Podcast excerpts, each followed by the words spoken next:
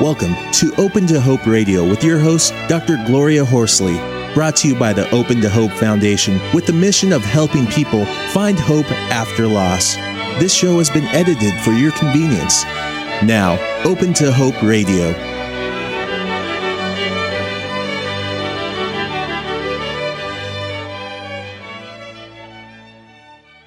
Today, I am so honored and pleased to have as my guest on Healing the Grieving Heart, Keeping Your Marriage Strong, Wayne Loder. Wayne has been a journalist, newspaper reporter, editor, and is currently the public awareness coordinator for the Compassionate Friends. He has been a chapter leader for the Compassionate Friends along with his wife and has helped, along with his wife Pat, edited the Compassionate Friends newsletter, which became the Apex award-winning quarterly magazine, We Need Not Walk Alone and this is a very special magazine that you can get a hold of through the Compassionate Friends. Wayne and Pat started the Lake Area chapter of the Compassionate Friends in 1993 following the deaths of their only two children at that time, Stephanie and Stephen. Wayne is the husband of Pat Loder, the executive director of the Compassionate Friends, and father of Chris, his son, age 13, and Katie, age 11. Wayne, thanks so much for being on the show today, keeping your marriage strong. How many years have you been married? Uh, hi, Gloria. And, hi, Wayne. Well, we have been married for 29, 29 years. Yeah. And uh, how how long ago did um, uh, Stephen and uh, mm, what was your uh, daughter's Stephanie. name? Stephanie. Yes. Uh, uh, how long ago was it that they were killed? They were um, they were killed 14 years ago. Uh huh. And so um, we are coming up on our 15th anniversary of uh, our marriage since they died, and we had 15 years of marriage before they died. So it's we're coming up to another one of those um, anniversaries that we all think about after our child has died. Mm-hmm, the 15 year. Well, I was thinking about my marriage, uh, and I was married. Um, I've been married for 23 years before my son was killed, and 22 years after. So I'm thinking, wow I've been married for 45 years, which uh, seems pretty amazing.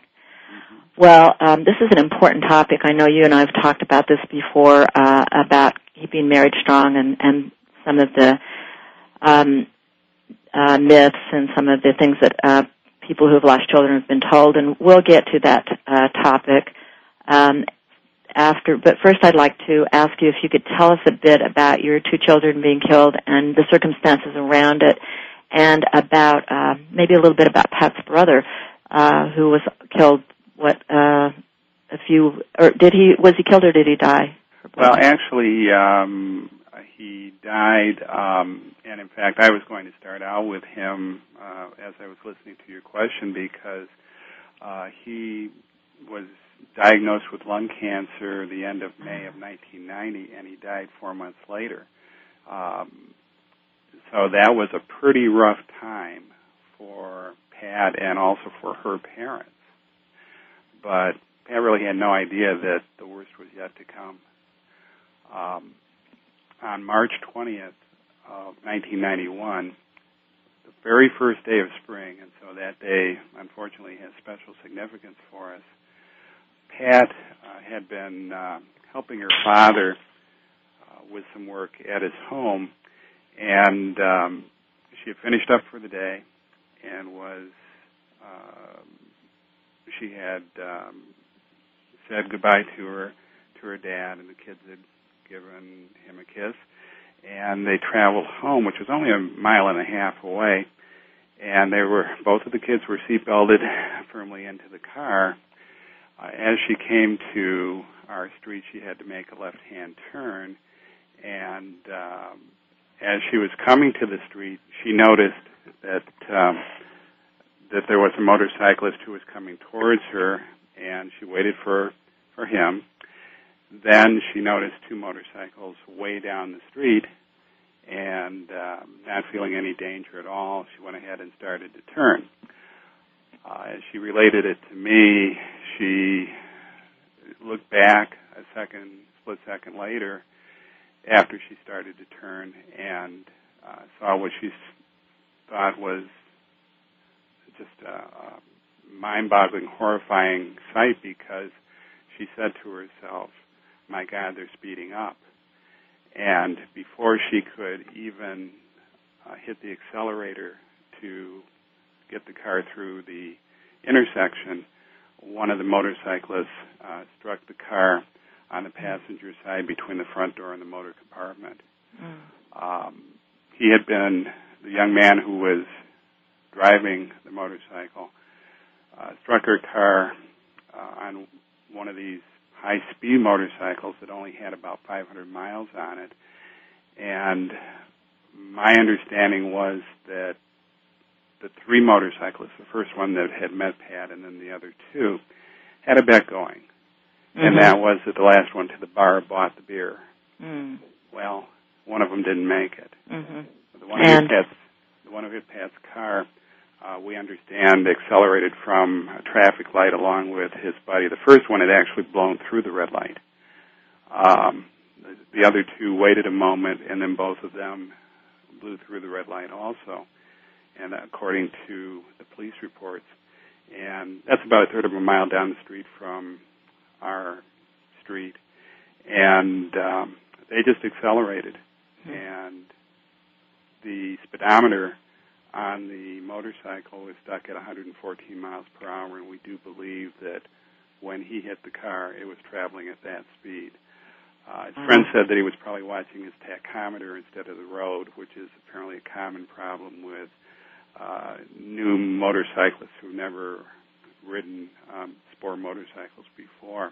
Mm-hmm. In, in any case, the impact uh, pushed Pat's car 26 feet sideways, according to the police. And they made the comment that if the motorcyclist had been going the speed limit, Pat not only would have been able to turn onto our street, she would have actually been into our driveway before that motorcycle ever would have reached our street. So certainly impacting your life and your marriage uh, and relationship and changing the life that you thought you were going to live forever. Oh, absolutely. I mean, this was this was the start of a horrifying experience. Um, and you had, I know, uh, we're going to have to come on break, up and break in a moment, but I know that uh, uh, Stephen died immediately, was it? Yes, Stephen. Um, and you, then you went to the hospital with Stephanie uh, to a totally different hospital from Pat, and she was hospitalized, as I remember it. Right. Yes, Stephen couldn't um, be revived, yeah. and so um, everyone was taken by ambulance to the hospital, and um, Stephen they couldn't revive. Uh, they worked on him for two hours. I had finally arrived uh, from work. I had been called. And I finally arrived from work. And um, uh, after talking with Pat for a few minutes, I was ushered into a family room, and it was there that the doctors came in and said that they had worked on Stephen and that um, they were unable to save him. Oh my goodness! I wondered uh, how how over time it's been 15 years now. Have you dealt with this as a couple? Well, um, as I was uh, preparing for this show, I was kind of going back over some articles that I'd written and some that Pat had written, and I came across a couple paragraphs that uh, Pat had written in one of her articles. I think really sums up the way that we both feel about it. Uh, she wrote, "We had to work our way towards the realization that we were living in a situation that could not be fixed.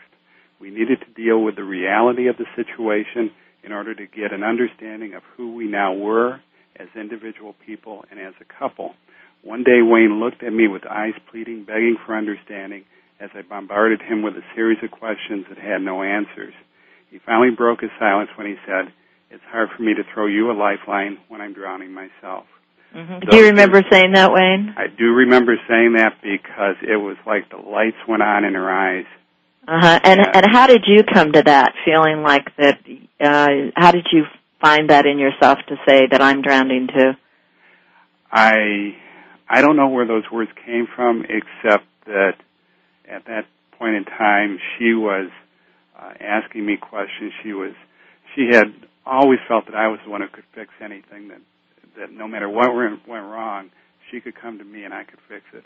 This I couldn't fix. Mm-hmm. And as she was asking me questions, I I was just um, at the point where I, I just made that comment because I didn't know what to do. Mm-hmm. I sure, sure couldn't help her if I couldn't help myself.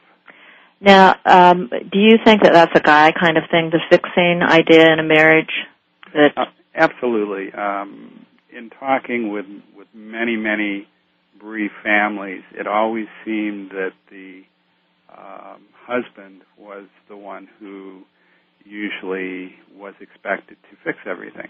Now, I'm not saying that that's the case all the time because I've certainly talked with uh, w- women who have told me that they were really the strong one in the family, and when the death of their child happened, the husband um, completely withdrew, and they had the wife had to handle all mm-hmm. the arrangements, etc. But uh, as so, there are different scenarios, but yours was uh, absolutely every every situation is different, and I think that's what we need to keep in mind as we're looking at uh, marriage and bereavement. Um, no no two situations are the same, so there are really no universal answers to uh, how to keep a marriage strong. I, I believe that there are many answers. There are many pieces to the puzzle that you have to put together. Yes, and uh, we really don't know uh, what keeps couples together. It's very interesting. There's been a lot of studies on why couples break up. In fact, uh, John Gottman um, has done a lot of work on looking at couples, and he can tell you that uh, that he can tell the large majority of couples that will divorce. He studies them in his lab, but uh, he himself will say that he can't say what keeps a couple together and why why some marriages uh, are more successful than others.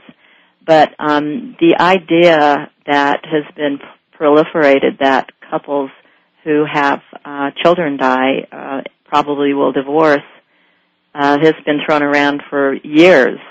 Uh, where did you first hear that idea?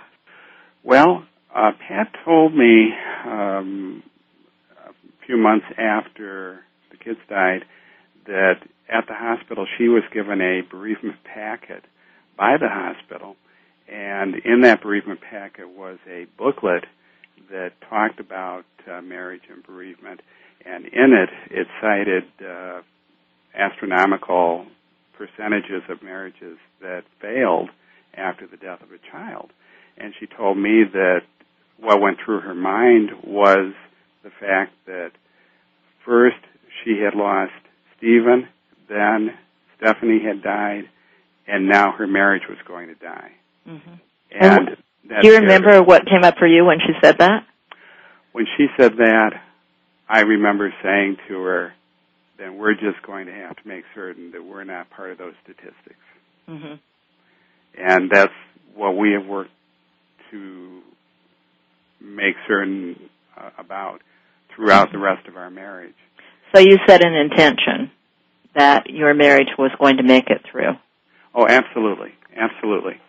Um, our marriage was was very, very strong before uh, the kids died, and I wanted to see to it that it remained strong and that our marriage thrived, even though we were we were hurting inside.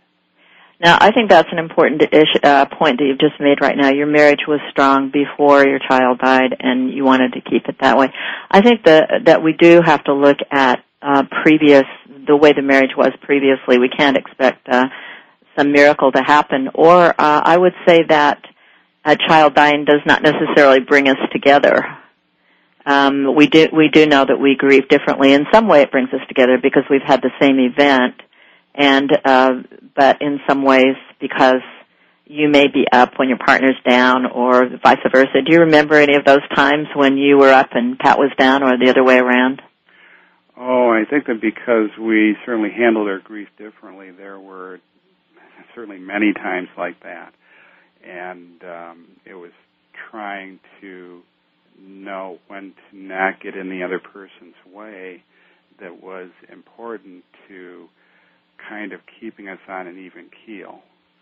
Uh, I think that if we had both approached uh, grief and just really just thrown it out there and, and always talked about it, uh, I think we would have ended up um, probably having times when we just were not connecting and things that we would say might hit the other person the wrong way.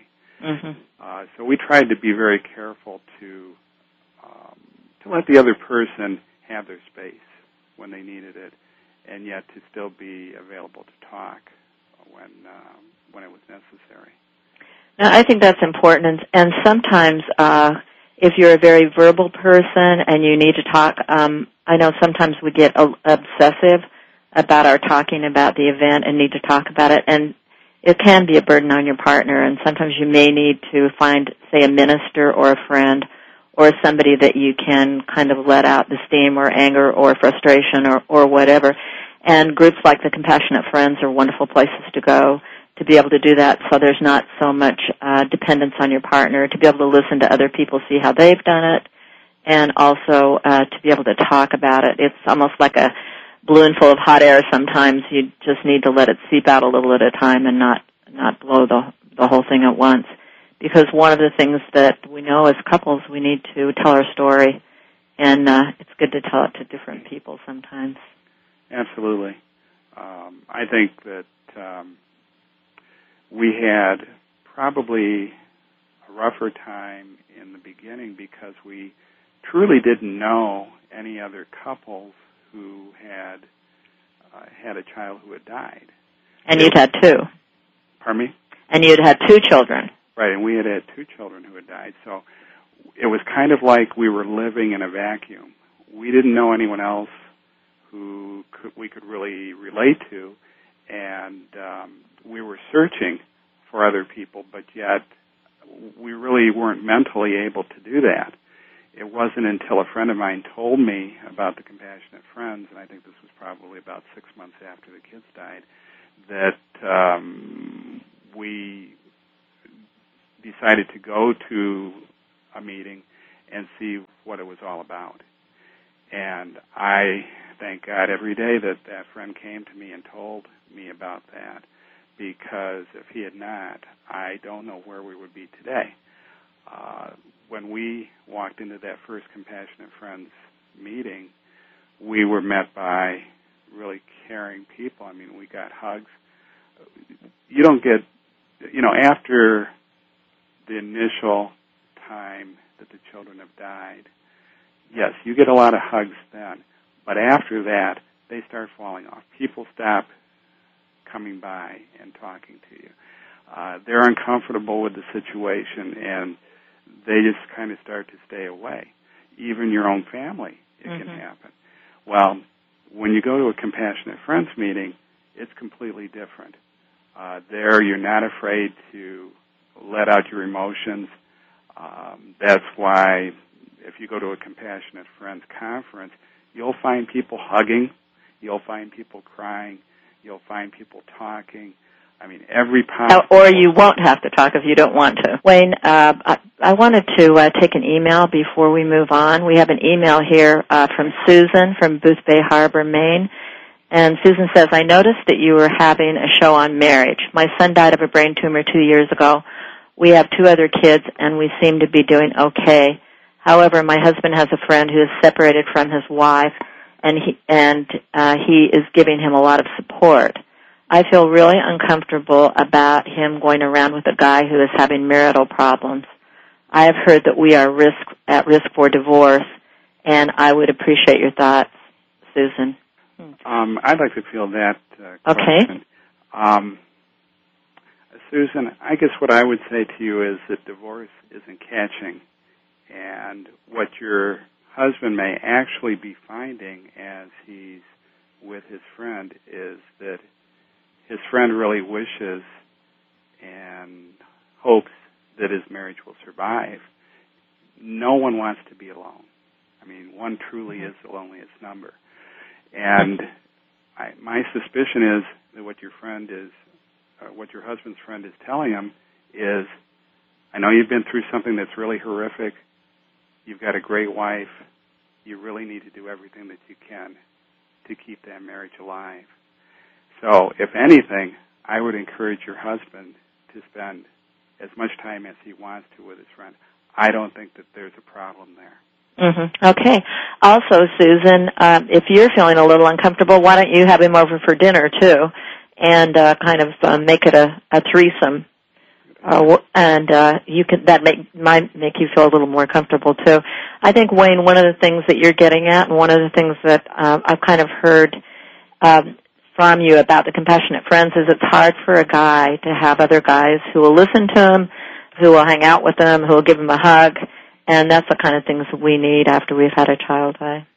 Well, absolutely. It's um, you know, women do, I believe, and I think most people tend to believe, uh, tend to express themselves a lot better um, in, in mixed company, and men tend to be the more quiet type in those situations. They're not going to express the pain that they're feeling because that's not, just not the way that the macho aspect of uh, the male uh, makeup uh, is handled.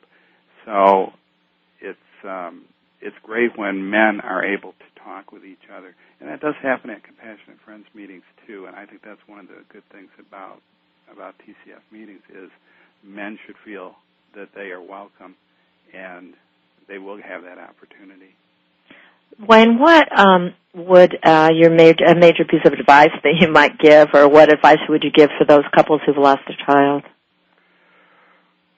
as couples? Okay, I guess what I would say is take the time that you need before you make any hasty decisions about anything. Uh, you're really in a in a state of shock at that point, and you have to take time and you have to search your soul and figure out with what's happened, you know, what direction your life will lead. Where is it going to go to? And this includes your work and your marriage and your family. And when you have a plan, you feel you have some control over the situation. And this makes it easier to reach your new goals because there will be new goals. What was important before your child died no longer has the same importance. So you're going to be changed. You will have new goals. There will be different things that you will want, want to accomplish with your life. And you need to actually look at these, maybe even write them down. Mm-hmm. Maybe set some couples goals and some individual goals. Absolutely. One of the things that I would suggest um, to maybe not exactly a goal, but something you do is have a date night. Uh, try to to plan a time when you will have some fun together and talk about what you can do, or uh, even a family. And I've talked about this before. Small things, maybe just going out for an ice cream cone at first. Uh, maybe just taking a walk. My in-laws used to take a walk around the block every night, literally just one block. So anything um, you can do. You know, intimacy is a big issue, and uh, one of the things I want to talk to Wayne about now is how he and Pat decided to have uh, more children, and um, the intimacy. Uh, I have some thoughts on that about holding hands and and touching and uh, uh, kind of going slowly. But Wayne, could you tell us a little bit about your decision, yours and Pat's, to have uh, two more children? Uh, sure. When um, when the kids died, I had just turned 40, and uh, we had a great celebration, by the way. Uh, mm-hmm. I didn't realize it was going to be marred by something as tragic as this but definitely the um, biological aspect of um, biological clock aspect. Was, was Pat younger than you? Pat, Pat was younger than me by a few years. Uh-huh. And uh, and how many would that be? How old was by, she? By four years. Oh, okay. Four years younger than I was. So she was uh, four, 36. She was 36, right. You were 40. Okay and um, we knew we had to make a decision, and that would be a decision that we would live with for the rest of our lives. So, on the one hand, we knew we wanted more children. We wanted to feel little hands in ours again. Mm-hmm. But on the other hand, we didn't want to take a chance of the possibility of future losses because, unfortunately, as we have found out in other situations, lightning can strike twice. So we had to weigh both of those things, and we finally came to the conclusion that we had so much love to give, we'd be depriving ourselves of what we consider the, probably the greatest of life's experience, and that's having children, watching them grow up, uh, one day getting married, and then starting that cycle over again with their own children. Now, could you tell me um, when Pat told you she was pregnant? uh, I was just wondering what that moment was like and when she found out and I I was uh I'm sure that I probably jumped up about three feet in the air when I heard that. Um, I was absolutely elated, and yet I was dumbstruck at the same time because I didn't know whether or not um, we were ever going to have more children. In fact, the odds were against it from everything that we had been told, and by our doctors. Mm-hmm. But it happened, and uh, and it happened a second time, and we were just so fantastically happy with it, and we have never ever regretted that decision. Now, I'm not saying that that's right for everyone. I have no. Or that everyone can possibly do that. And that's right. I mean, I know, I certainly know many other people who have not been able to have more children, and some have chosen other routes, which I think is great. Uh, certainly, we would have considered adoption had not we been able to have more biological children. Um, but definitely, um, some people we know have decided not to have children uh, in their lives in the future.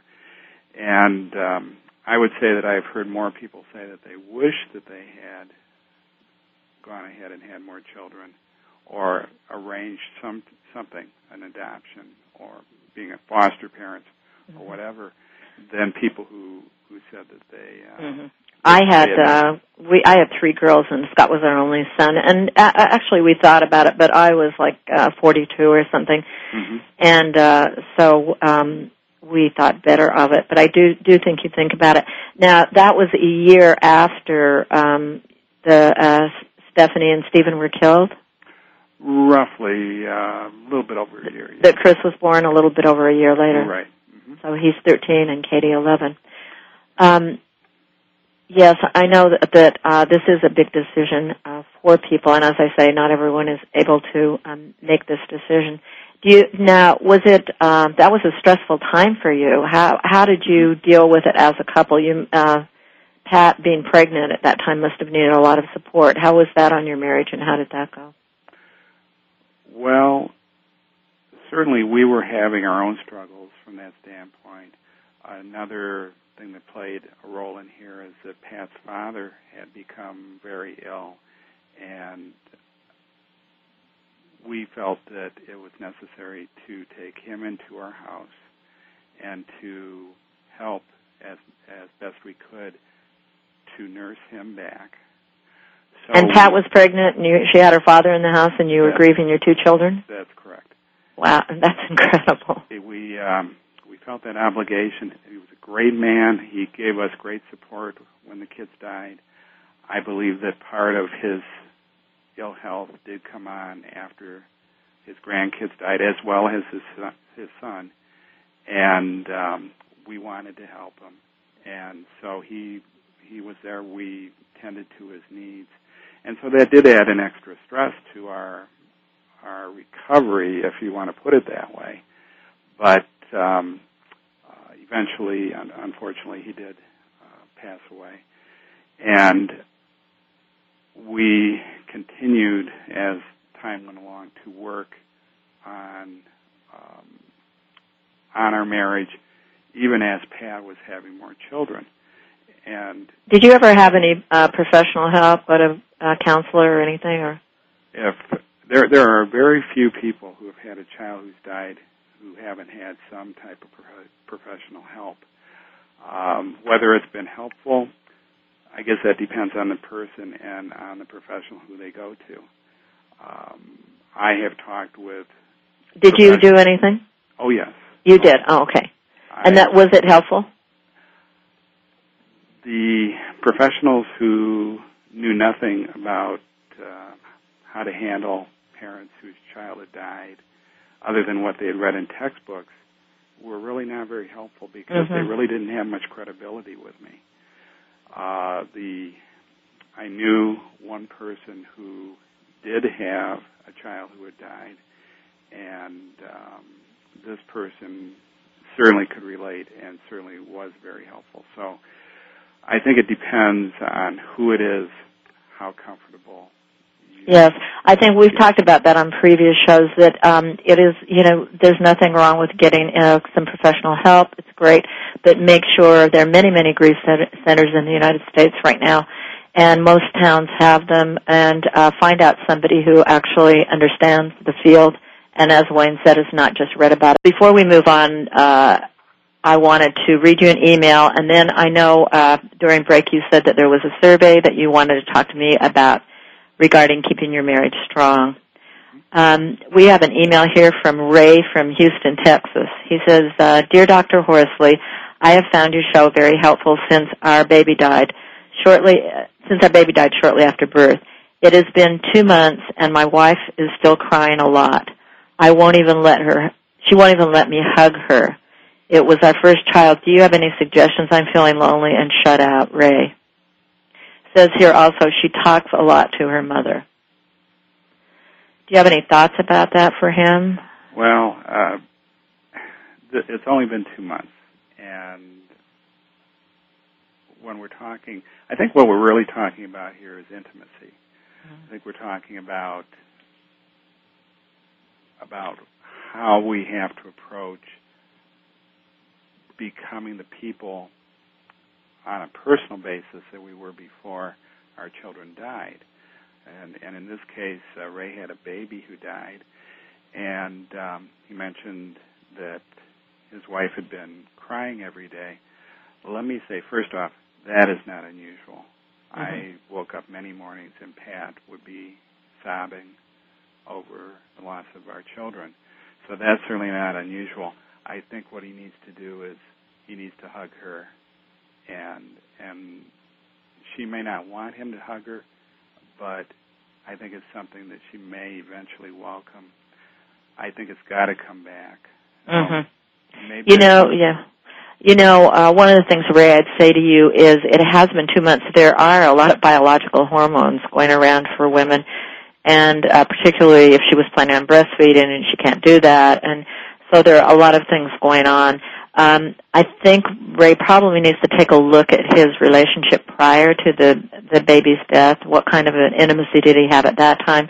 What kind of a sexual relationship uh, did they have? Maybe do a little thoughtful assessment of that and see if um, if he had had a good relationship before, he certainly should have a good one after. And if that's not happening, as Wayne says, gradually you put your arm around you hold their hand, talk to them about it, and then I would certainly suggest that um, he move on and get some professional help if it's a big change from uh, before the child died. But go slowly, as Wayne says, it's only been two months. Uh, so Wayne, you were talking uh, during break about a survey uh, on uh, marriage that was well. Could you talk to us a little bit about it? Was um, supported by Compassionate Friends or whatever? Well, it was um, actually a survey that was done on behalf of the Compassionate Friends, and it covered a number of different areas that uh, we wanted to learn about as an organization. Uh, but one of the areas had to do with divorce, the divorce statistics, and the high numbers of divorces that you always read are the case. Uh, we were very suspect of those figures, and so the survey turned out to be very revealing. Overall, in this survey, 72% of parents who were married at the time of their child's death were still married to the same person. And of the remaining 28% of marriages, 16% had had a spouse who had died. So only 12% of the marriages actually ended up in divorce. Mm-hmm. Uh, Which is um, kind of amazing because we know there's about a 50% divorce rate uh, exactly. uh, in in the population as a whole. Mm-hmm. This is this is an amazing statistic. I mean, it flies in the face of everything that you read about. And uh, as a journalist, I had read that statistic over the years, I, I of course had run into it with Pat's experience uh, with the mm-hmm. hospital information. Now, what is the statistic? People said I know uh, in a very prominent um, grieving book, it's uh, said 75% of uh, people will divorce. I've read in books uh, anywhere from 70 to 90 percent uh, figures. And uh, I've also read that in newspaper articles and magazine articles. And the journalist in me has tried to follow up on that. Um, I, in fact, I've, I've made many telephone calls trying to find out where these professionals or newspaper reporters got these figures because they're stating them as fact, and invariably it would lead to nowhere. In other words, they would say that they had received that information from someone else. I would call them. They said, "Well, I've got it from someone else." And then you call them, and they'd say, "Well, I don't really know where I got it, but everyone knows it's true." So Mhm. it's just a, it is a myth.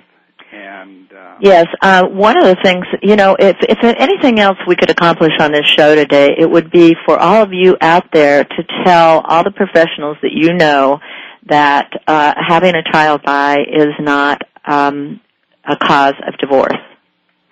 You know, there's not a direct causal relationship, and we don't know that that there is a direct causal relationship. And I'm sure you could email me, and I'm sure Wayne would be glad to uh, give you a copy of the survey or send a copy of the survey to you to give to your professional friends and let them know that this is the case. And we really need to spread the word around about this, don't you think, Wayne? I, I definitely agree with that, and I do try to spread around the word as much as I can. There is a summary of the study on our national website, Okay. compassionatefriends.org. So anyone is welcome to go to our website and take a look at the uh, summary of the survey. That's great. That's a, a great place to do it. You know, I uh, recently was uh, having a psychiatrist on the show who had actually was a bereaved parent, and uh, somehow we got talking, and he said, "Well, you know, there's a very high divorce rate. There's a very high chance of divorcing after your child dies." And I said, "Well, I don't know about that. Where do you get that statistic from?" And I said, "That's not the case um, that we found in this survey." And and he was very surprised, even as a psychiatrist and a bereaved parent. So there is a lot of uh, word out there about that. Well, Wayne, uh, before we uh, sh- close uh, the show, I wanted to uh, ask you uh, uh, kind of a little uh, switch question. Why do you think you didn't get divorced?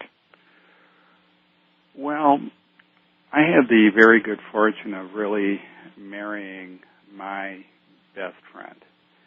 And, you know, we went through a traumatic experience, but we stayed best friends. And, and in staying best friends, our marriage stayed strong. The way that I have put it to other people is the roots had grown deep and the tree wasn't about to fall.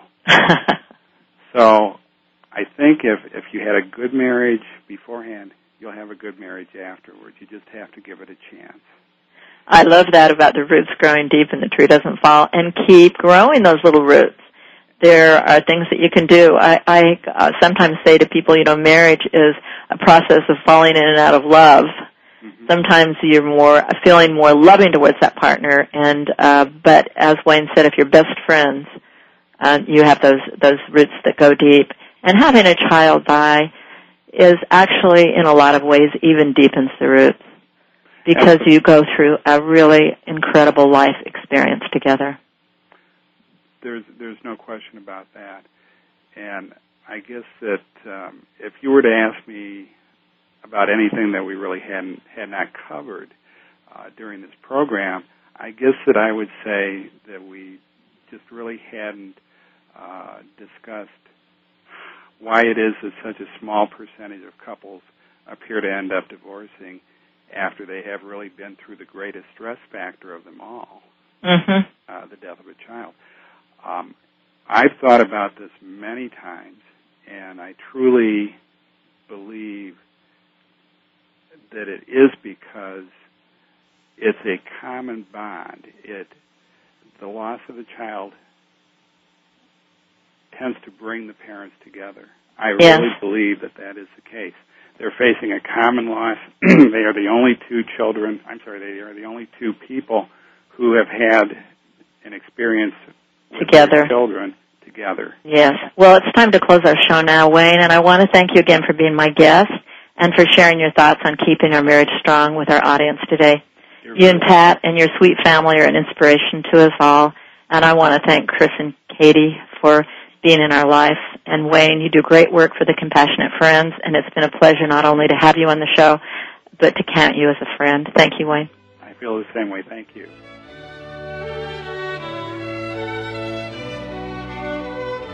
You have been listening to Open to Hope Radio. You can sign up for our newsletter, Facebook, and Twitter on our homepage at opentohope.com.